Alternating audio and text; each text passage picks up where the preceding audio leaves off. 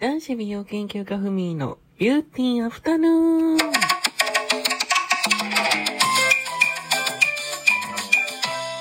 こんにちは。この番組は毎週金曜日お昼12時に私男子美容研究家ふみが自由に何もお題もなくお話しする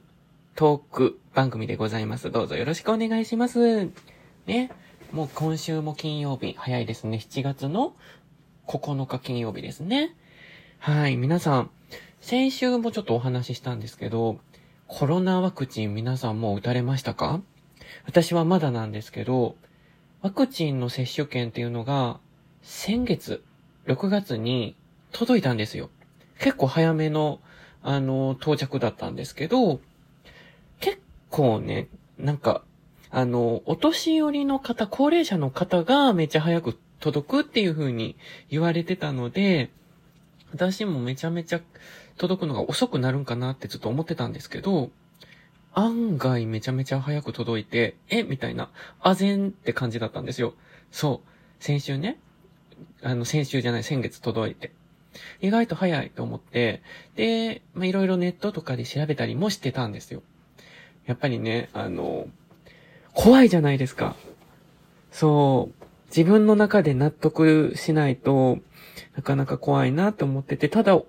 両親が、あの、父親の方がコロナワクチンを受けたんですけど、特に何も副作用とかもなく、あの、って感じで、もう身近でね、なんか大丈夫だったりするとなんか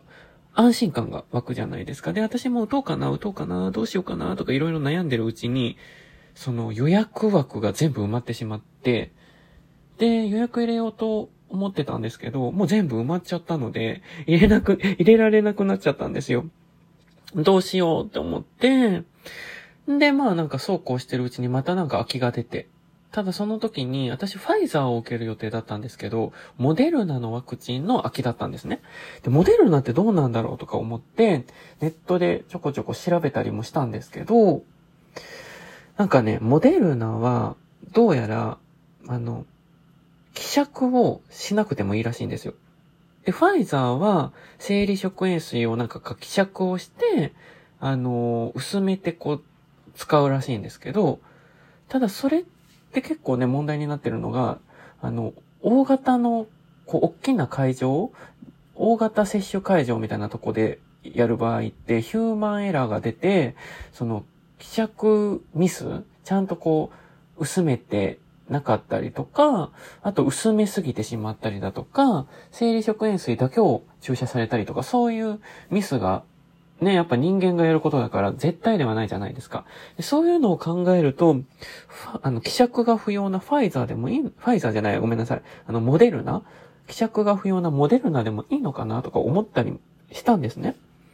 で、じゃあモデルナで予約しちゃおうかなと思ってた矢先にまた埋まってしまったんですよ。だから私の今は考え的にはできれば個人の店でファイザー打ちたいんですけど今空きがないので、まあ、大型会場で空きがあったらモデルナ。で、個人の地のところでファイザーで空きがあれば、あの、ファイザーの方打とうかなと思ってるんですけど、まあ、とりあえず空きをね、今はね、ちょっと、もう先月までずっと空きがあったのに、もうなんかぼーっとしてたらこんなことになってしまって。はい。ね、皆さん、あの、ワクチン打たれた方どうだった感じですか？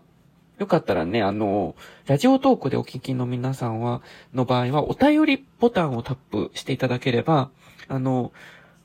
お便り、あの、ご意見とかをね、こちらの方に直で、えー投げれますので、よかったら、お便りから教えていただけると嬉しいなと思います。はい。では、今週はここまでですね。はい。